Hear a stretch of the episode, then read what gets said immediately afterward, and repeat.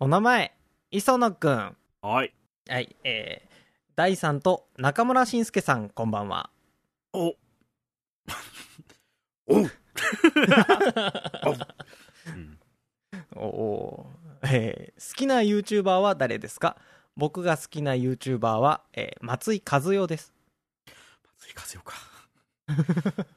大さんは 俺ね、YouTube はあんまり見やんから、あの、ニコ動の実況者でもいいから。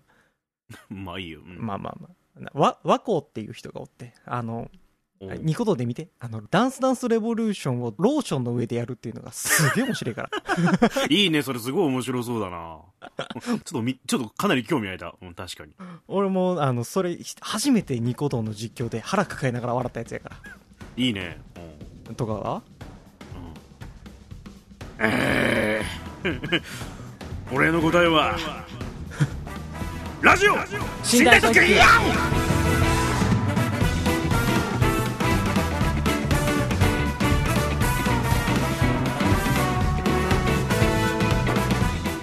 はい。 ということで、えーはい、始まりました。えーすいませんあのプロレスのこと全然わかんないです僕は 中村慎介さんって言われても「いやお!」しか俺はわからないんでこういうことになりましたねはいどうも戸川浩介ですはい。ショートステップ大です。ごまかしたね。はいよろしくお願いします YouTuber ね、うんいやまあまあ、あー松井和代ってのもだいぶあのしゃハスに構えててまあ磯野君いいんじゃないと思うんだけどうん。そうもうもう今更忘れてあげようって感じかな もういいじゃんそろそろ忘れようその YouTube の事件の話はあのバイアグラ系の話はもう忘れてあげようって感 じだいぶ古いもんね、それはね。まあね、うん、いやうん。でも、まあ、ああれオリエンタルラジオの中田のあっちゃんのやつはちょこちょこ見てるああ。はいはいはい。うんなんかこうなんだろうね活弁的な見方をすれば結構面白いかなと思うのあの映画とかあー文学とかをまあ噛み砕いて説明してくれるから見たやつも見てないやつもそこそこ楽しめるかなって思うよ、うん、ええー、なんかね、うちの親父も見てるらしいの。もう70になるんやけど、 うん70になる親父も時々、中田が、あの、ね、ようわからん芸人の中田が喋ってる、YouTube で喋ってるわって言いながら、まあいろいろ教えてくれる。 いろいろ教えてくれる、親父越しに聞いてる中田は。まあ、経済の話とかもよくするからねそうねまあまあまあまあ大人も子供も見れるっつうかさう感じかな、 ん。うんじゃあ俺らが YouTube YouTuber やればいいんじゃないの俺らが、うん、 YouTube で。まあ自信ないけどね全然自信ないけどね俺はああ、俺もないな。良いコンテンツを出せる自信がない。 まあ、頑張ってこの間ね、アジサイのフルバージョンを YouTube に上げましたよ。ああ、新曲ね。うん、ああ、それぐらいやね。 まあ、なんか、再生数も期待してないし、どうしたら上がるのかもよく分かってないから、本当です。とりあえず、ここで聞いてもらえ、あここで、えー YouTube でとりあえずフルバージョンは聞いてもらえるっていうのだけね。おうおうとりあえずね、じゃあ YouTube で、あの、ショートステップのアジサイがアップされてますと。皆さん聞いてくださいということでねう。ん。またブログの方にもね。ああ、じゃあ上げたり とか、まあ Twitter とかでね、こうやっていこうと思うけど。うんいや。ーもう、寝台特急もそうだけど、数字ってわかんないからさ、全然さ。そうね。追っかけ方わかんないんだよね。実際、マジで。あちゃんとしてる人、ちゃんとしてんじゃん。 ポッドキャストで もさ、ラック君なんて結構、結構ガーンいってるよ。なんか。あ。ああ、そうなんや。うん、俺らの踏み台もクソもないよ多分ポン俺ら恩恵に扱う側や から。そうね俺らはあの 足引っ張る側であの甘んじて受けるからそこはそうそうそうねれでそれでいいんだもの、うん。うなんか伸びてんのか伸びてないのかようわからんラジオ寝台特急やけどね んねじわじわーっと右肩上がりじ一わ応じねわほんほんとね下がったことないからね実際 ほぼ下がったことないからああそれはそれでまあいいことはいいことやけど、本当にじーっくり着実に上がっていってるから ね何かが数字とかがありがたいことですけどねまあ、それはまあまあまあありがたいことかな、まあ、続けてねあの下がってったりとか停滞するよりはいいかなと思うけどねまあまあまあまあなんとなく待ってると上がっていくからね微妙にね いやあのさはいはいはいまあ、あのこれからさ、まあ、コロナいろいろあってさまた感染者数増えたとかいう話あるけど、はいはいはいまあまあそろそろ出てこいよっていう話もやっぱあるわけよ仕事でねああリモートでできる範囲が終わったよねとか、もうそろそろちょっと会ってやらないとねとか、稽古しないとねってとこまで来たから、うん今週の、あ、火曜だな、昨日だな、うん、うに、んあの、ちょっととある収録があって、うんそこの現場が、俺以外、ほぼ女の子みたいな状態状態なの。おおテクニカルさん以外はほぼ女の子。そしたらもうあの、髪がダラダラなの嫌だなと思って、あちょっとね、あの、やっぱ怖い印象を与えるじゃない俺の風貌な んか。あなんかまあまこあ怖いっていうか、気持ち 悪い気持ち悪い印象を与えるじゃないヒゲがすごいなでちょっとでも、うんちょっとでもすすっきりさせるために髪の毛切って、ちょっとパーマ当ててもらってね。え久 々にね。うえん何何シャレ始めてんのいやいやうんちょ、ちょっとでも、ちょっとでもポップさ、まあまあまあ少しでまあもポッまプさを与えて、まあ、その、現場行ったら、ちょっとみんなと仲良くできればいいなと。あ余計な何かが乗っからずに、あの、お仕事できればなと思って。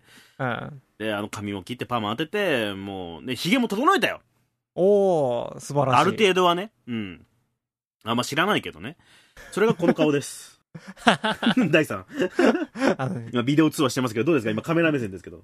パッと見ぼやけてるのもあるけど、パッと見山田孝之あ、お それめっちゃ褒められてんじゃねえのそれ。ただ今正面向いた顔はもう B 級映画の監督よね、カメラ止めるな系のね。うん そうそうそうそうそうそう確かに俺これ、このスタイル、スタイルをね、その、美容師さんにやってもらったの。基本的には。はいはい成功してるかどうか俺にはわか らん。実際の話。はいまあで、そのセッティングしてね、はいはいはいこの、まあそのセッティング、これが正しいのかどうかわかんなかったから、まあ、その、その子たちにね、ちょっとひ、ちょっと怖いけど聞いてみようと。似合ってるのとか、まあまあせいぜい年齢的なものもあるしさ、はいはいはいちょっとあの、品評聞こうかなと思って、うん電車に乗ってね、さんどうかなと思ったら、その仕事が完全にバレるっていうね。まあんなくなるっていう ね。そのまま帰りの電車乗ったっていう。あそのまま下りの電車乗り換えましたよ。ああ基本的に空回りの人生ですな。あそうです なうんおしゃれしても意味がなかったね意味がないからね、あ出会いがないんですよ。ー俺に山田孝之って言われて終わったねうん。ま あ、それを糧に生きてくよ。とりあえず。 頑張ってくださいうんいいんですよ、何でも。はいえー、じゃあメールもう一通いきますか、ああ、はいはいはい。行きましょうか。 はいえーはいお名前明日カーテン買いに行くさん 行ってらっしゃい。うん。よいってらっしゃい、うん第3ヨッシーはじめましてし、よしね。うんあのー、ヨシアイランドで、おうヨッシーがうん谷底に落ちてくんだけど、うんうんうんその絶望感を感じるけれども、やっぱまだ死にたくないヨッシーが、はいはい絶望感いっぱいで頑張るヨッシーの踏ん張りジャンプ。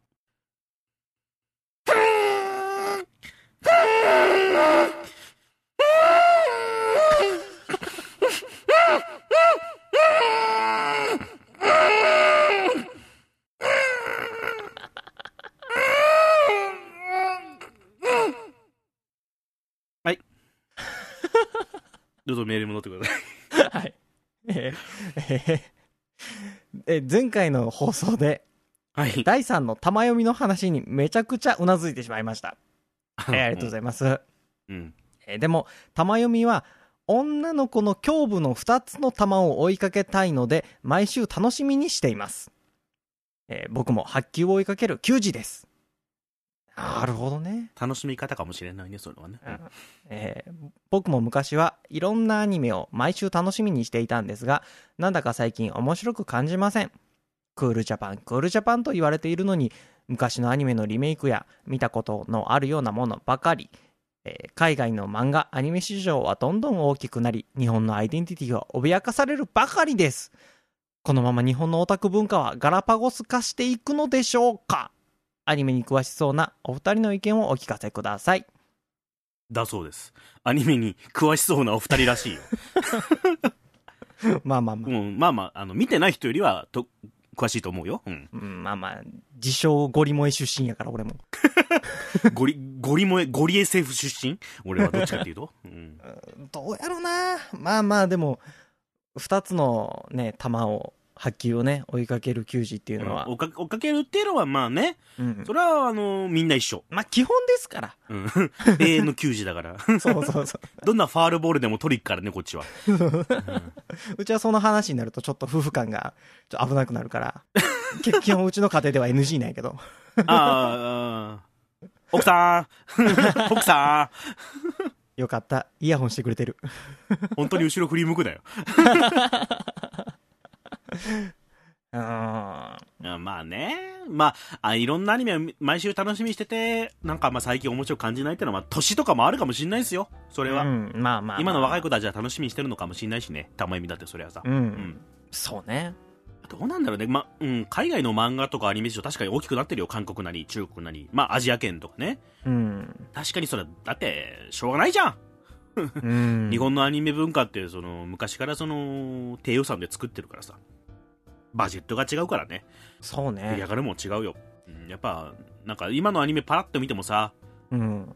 ななんかやっぱ基本的にこう動かないじゃないなんかさうん。はいはうい。んそれはなんだろう時間なのかスタッフなのか僕にはちょっと分かんないんだよねうん。結局その機材とかまあなんかシステムとかはさ昔よりはそれは作りやすくなってるだろうからさうん。うんのはずなんだけどなんだろうねあれってそれこそ本当昔からやってるベテランのアニメーターさんとかに聞いてみたいけどね何が良くなくて今こうなってるのかそれとも良い状態なのかむしろねわかんないけどうん。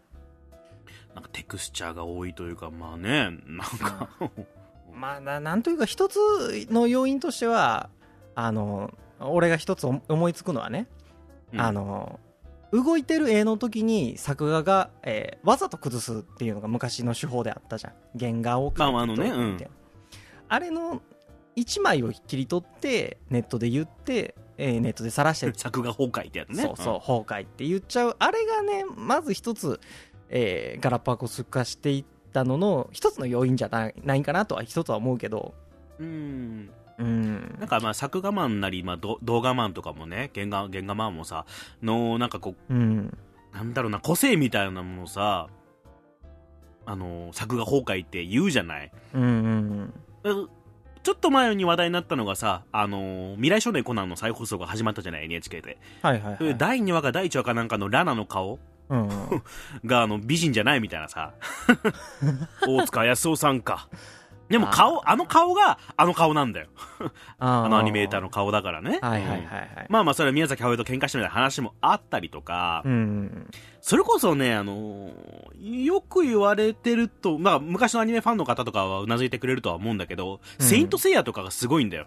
ああ、はいはいはい。原画マン、まあ、および作画監督がさ、うん。違うだけで、毎週顔が違ってるわけよ、セイヤたちの顔が。へえ。あの人の顔だ、あの人の顔だってのが、まあ、ファンの中ではね、あったりとか、あの人になると顔崩れるなとかもあるわけよね、やっぱり、うんうんうんうんね。荒木さんだ、桜井さんだ、姫野さんだとかね。うん。そういうのも一つの楽しみ方じゃないまあ、だからそれが揶揄されるからダメなんだろうね。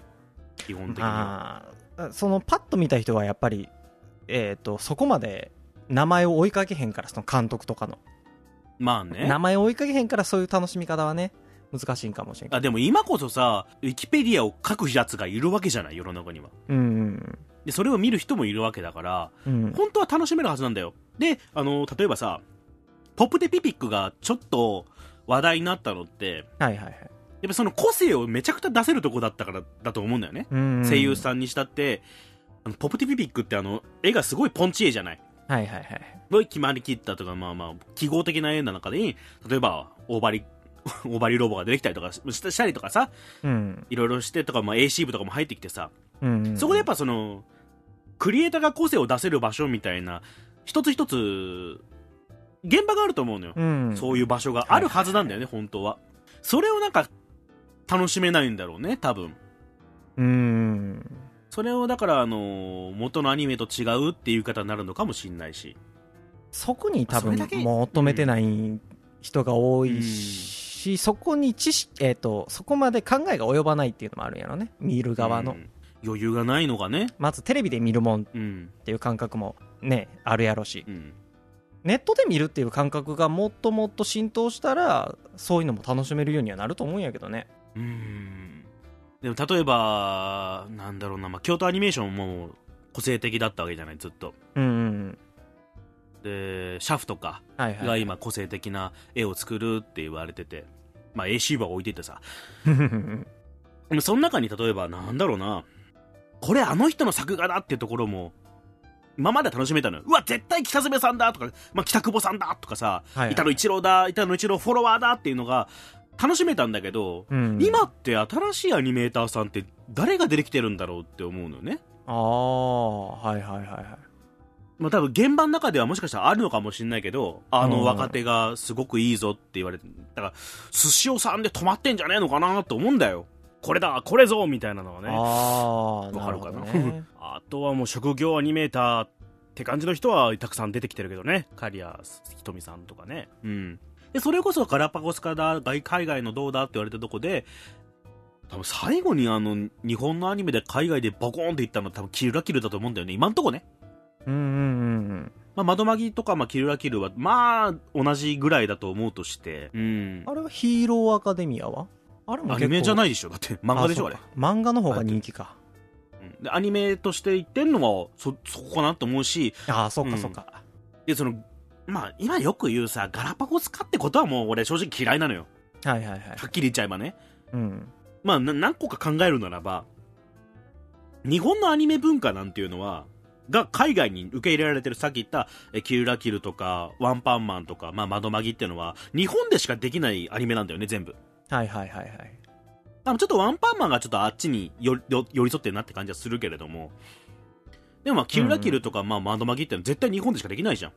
あんだけ露出の高い服着てそうね戦うとか、女の子がああなっちゃうっていうのうん話を作るのは、で、流行るのは、うん日本でしか表現できない。だって、ワンピースだって3時、タバコ吸ってないで飴加えてんだぜ、あれは、あっちは。スモーカーたちどうしてんだろう。血が全部黒いっていうもんねうん ですだからそのアニメ日本でしかできないから海外は流行るわけでだからねうんガラパゴス化で成功正解なんだようんうんうん生き残っていくためにはガラスガラパゴス化するしかないんですよ基本的に、まあねでうんみんなそれを求めてんだって周りの人たちは、うんで下手に海外っぽいものを作った時に絶対滑るでしょうんうんうん今までずっとそうだったと思うんだよねどうなんだろうねうんうんカウボーイビバップがちょっと半笑いで受け止められるぐらいじゃないで、高架機動隊が、えさ、高架機動隊も日本だよ。あ、明らかに日本のものだよね。日本のうん SF 感感はあるよねレッドラインは、あれ流行ったのかなでも、まあ、なんかアメコミ風のね、まあ、それこそ寿司屋さんとかが入ってるような、うんまあ、はちゃめちゃなね、なんかまあ、高等無形なアニメーションというか、まあ、か金田勲うんイズムみたいなところを引き込んでさ、ここにあの日本のアニメっぽいものをふ、まあ、混じった。だからそれこそガラパゴス化だと思うのよね。はいはいはいじゃないと、あの、受け入れてもらえないよ。だってバジェットが違うから、本当に海外みたいな、海外の作り方を日本がやったって無理なんだよ。どう考えたって、モンスターズインクは作れないし、うんうんうんトイストーリーも作れないよ、日本人には。うんうんうん。そうねピクサーみたいな、その、あの、CG がとかじゃなくて、ああいう風に幅広く受け入れてもらえるようなものを作るっていうのうは、ん多分ちょっと向いてないと思う。うんうんあの、え誰がそれお金出すのって話で止まっちゃうから。誰がそれ見に来んのってとこに、か企画段階で止まっちゃったりすると思うから、まあ、向いてはないと思うんだよ。うんその中でやっぱね、あの、エロだったり、グロだったり、まあ、暗い話だったり、あるいは口頭無形で、笑っちゃうようなものを作っていく。うんね。だからまあ、そうなる、それこそだから作家性ってのもどんどん出てくるんだよね。だから面白いと思うんだよ。はいはいはいはい海外とかのアニメの作り方とか、まあ漫画もそうだけど、いろんなスタッフで作るじゃない。うんうんその時にやっぱどうしたって丸くなってくんだよね。うんうんまあいい意味でも悪い意味でもさ。だったらもうね、どんどん尖っていかないと。で、尖ってる人こそ、やっぱ海外で今し進出してるからさ。アニメーターにしろ、うんうんうんえーまあさ、なんだろうね、監督さんにしても。岩佐さんだって、言ってるわけじゃん。ああそうなんやまあでも最初はアニマトリックスからかな。アニマトリックスぐらいから、もう海外にいろんなクリエイターが参加していく。で、ちょっとずつ、いろんな国のアニメーション会社と一緒にやっていくみたいなうん流れはあったけど、結局それは中断して結局日本に帰ってきて、また自分で会社作ってるじゃない。か自分で作った会社で、まあいろいろやってきます。まあ、ユニコとかあったりして、うんまあ、いろいろ、まあね、まあ、大地さんわかんないだろうから、この話。わかんない。ううんんまあ、置いとくとして、 てか自分が今何言ってるかよくわかんないけ ど、ガラパゴス化していくのを危惧するよりも、日本って所詮島だし、ガラパガラパゴス化で正解なんだと僕は思うんです。うんで、もう一つ言うと、ガラパゴス化が悪口みたいになってるでしょ、今。ああー、はいはいはい。ガラパゴス諸島なんだと思っとんねんっていう。そこでしょ本来。どっかのね、あの家電メーカーがね、あのスマホが普及し始める段階で、うちは、アンドロイド OS も iOS も使えません。独自の進化をします。ガラパゴス化ですって、ガラパゴス携帯で出したやつが悪いんだよ。うん。そんな家電メーカーがあったからね。まあまそれでやっぱ結局時代遅れイコールガラパゴスみたいになってるわけじゃない。あ。けど、ガラパゴス、ガラパゴス諸島の文化ってものは、文化っていうかまあまあ生態系ってものは素晴らしいものじゃない独自の進化を遂げたっていうのは、はいはい素晴らしいもののはずなんですでそのガラパゴス諸島の生態系を守るためにいろんな国がいろんな金を出してんだから 貴重なものなんだよだからガラパゴスを悪口にするな もうちょっと考えろって思ううん。うんまあ、ちょうど、ちょうどうちでも、ガラパゴス化って言葉が、日々飛び交う会社に今おるから、俺。 田舎のね、それこそガラパゴス化の、っていう、言われてるその言葉の意味のうんまんまの会社にどんどんなってっていうのを今直してってんねやけ どでも、ね、分かりやすいからねでもそれをえ何継承として使うのは良くないのはねそうねガガラパゴス化っていうのはあくまでも優秀である前提だからねそうね そう時代遅れっていうのをガラヤパゴスっていうのは俺はどうかと思う独自の進化を遂げてその上で、まあ、生態系が成り立ってる、うんまあ、つまり全てがあの完成形であるということじゃないとガラパゴスって言っちゃダメでしょただ田舎はと田舎で ね東京に置いてかれる企業がどんどんどんどん増えてるけどそれはそれでちゃんと中では割と成り立ってたりするんよね業務って成り立ってればいいんだよね結うん局、そうそうそうでも、それがあと5年後成り立たないなとかうん、だったらそれはダメだと思うんだけどねだからグローバル化の反対がガラパゴス化みたいなさ それは違うよっ ていうで僕は最近よく思いますちょうどなんかね、うんはいはいずっと思ってたことが最近ツイッターで話題だったからちょっと嬉しかった。なんかおー うんなるほどねそんな俺もとうとうガラパゴス化じゃないけど iPhone5S から iPhoneSE に変えたよ新しい方ね。新しい新新ししいですいね第2世代の方ね、ああ、いいじゃない。びっくりしたあの電話したらさ、うんすげえ声が聞き取れんの聞き取れるのね。うんうん。あのあのもう全然聞き取れんかった業者の声が今聞き取れ るのガラパゴスですな。びっくりしたおうおうあのだからね、もし俺みたいに調子乗ってね、iPhone5S でも SE でも、えー11でも変わりませんよみたいな言ってたやつ、変えてみ、うんマジ世界違うから。 分かってたけどね、ある程度は分かってたけどい、や、俺の友達も言ってた、なんか、そんなことをねうんう。んみんな、あみんな iPhone にしろって言ってたけど、いまだにあの Apple 製品って馴染めないんだよね。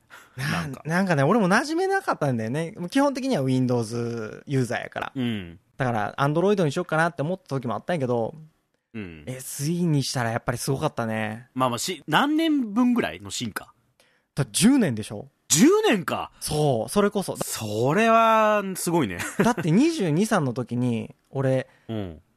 その iPhone5S に変えたんやもおおん。。で、俺今32やから、ほぼ10年やえぐいや、それをガラパゴス化っていうのかもしれないね。 ね。ね。それこそガラパゴス携帯だよね。そうだって、言ってみればアップデートもしてないわけでしょある意味さ、中身も。そうそうそうそうそう。だから中身のお、新しいものにはね。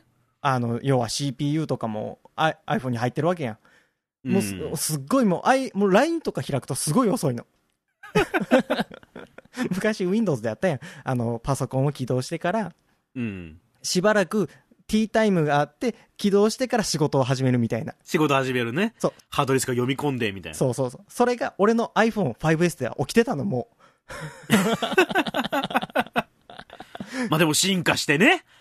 10年分の進化を楽しめるじゃない。うんすごい感動してるの、今、iPhone5、あ 5S から SE に変え て。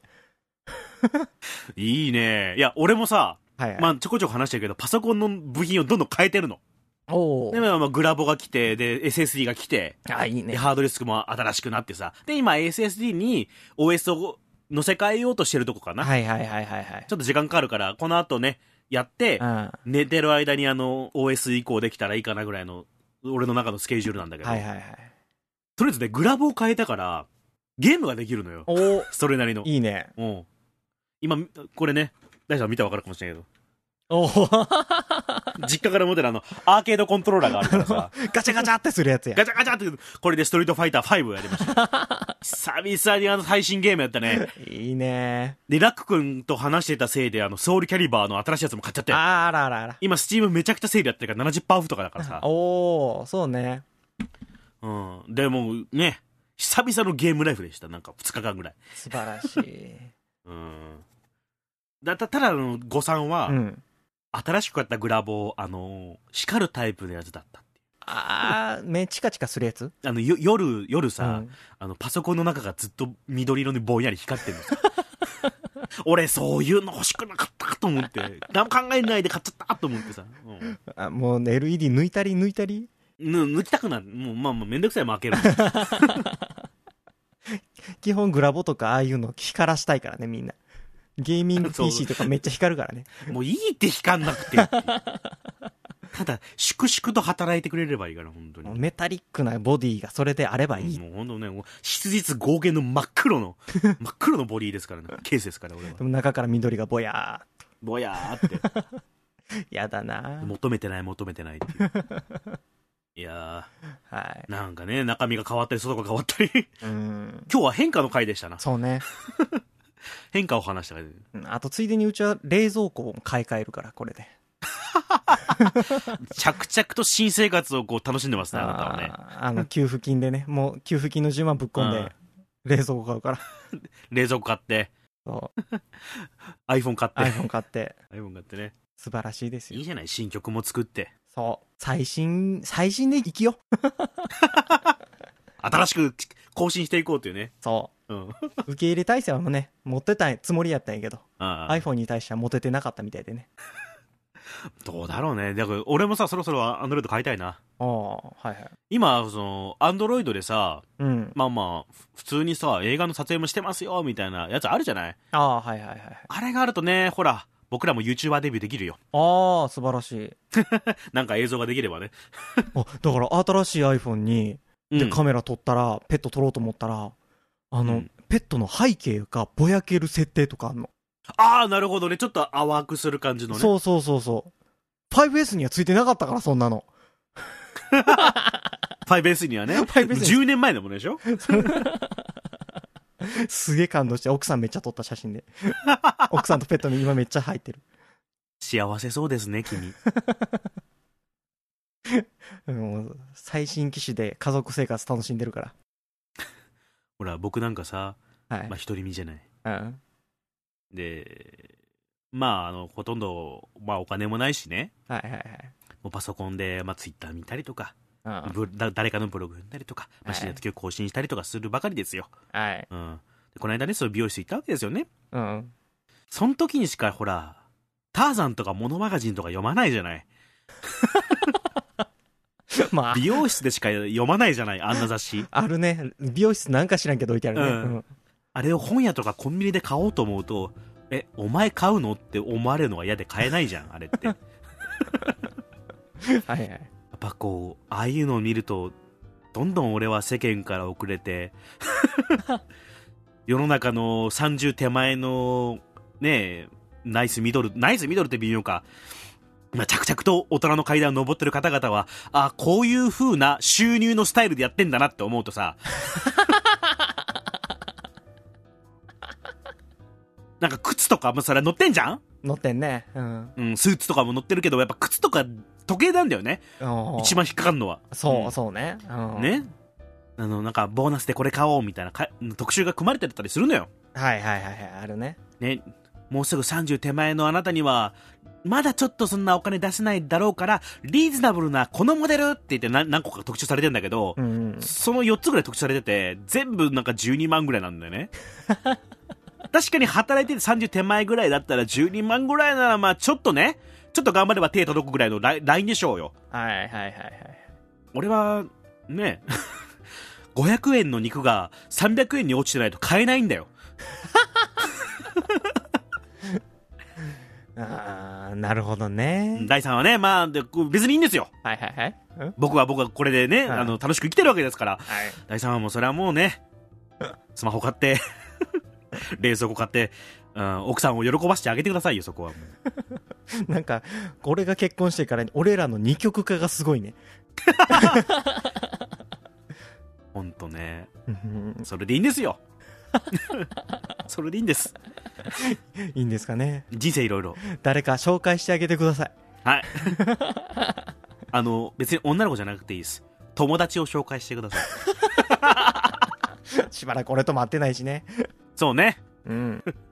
ちなみにとある雑誌の7月号ではアンジャッシュの渡部がグルメ特集やってましたよ、うん 間に合わなかったんだろ うね あーあそういえばあのーうんはいはいまあもうちょっと前にねあのーずいぶん前かなゲスト出させてもらったあの願掛けラジオってあったじゃないですかあ。ああ、はいはいはあれがまあレニューアルしましてねい。うん。願掛け神社放送局ってのが始まりまして、はいはいはい。まあ、大さんもね、まあ、ちょっと知ってるか知らないか分かりませんけれどもうん。あそこの方でですね、まあ演者として僕もね、ちょっとかませてもらってるんで、まあちょっとまだ情報解禁始まったぐらいで、放送回もまあ1回目、2回目、3回目ぐらいが配信されたばっかなんで、まだ全容がつかめてないかもしれませんけど、よかったらそちらの方もチェックしていただければなって、軽く番宣をね、挟もうと思います。ありがとうございます。うん、聞いていただければと思います。はい。まあね、これあの、願掛け神社放送局のね、告知をしようと思ってたんだけど、ずっとね。うん。前回ゲストに来たラク君とこのね、うん。ラクラチャンネルラクラジオのチャンネねルだけじゃスタートとね、ほぼ同じタイミングだったからはいあら。どうしよっか っていうある意味裏番組じゃんなんかさうんう。うん。なるほどねど。うしたもんかと思ったけどまあまあまああのポッドキャストもいろんな動きがありますよ、はいこれからうん。その中でも僕らは平常運転でいこうかなと思いますよそう ね。ガラパいいよゴねス化はしないけど、二極化はしていく、 信頼特許でいこうんガラパゴスが2つある独自の進化を遂げていくう。そうですね。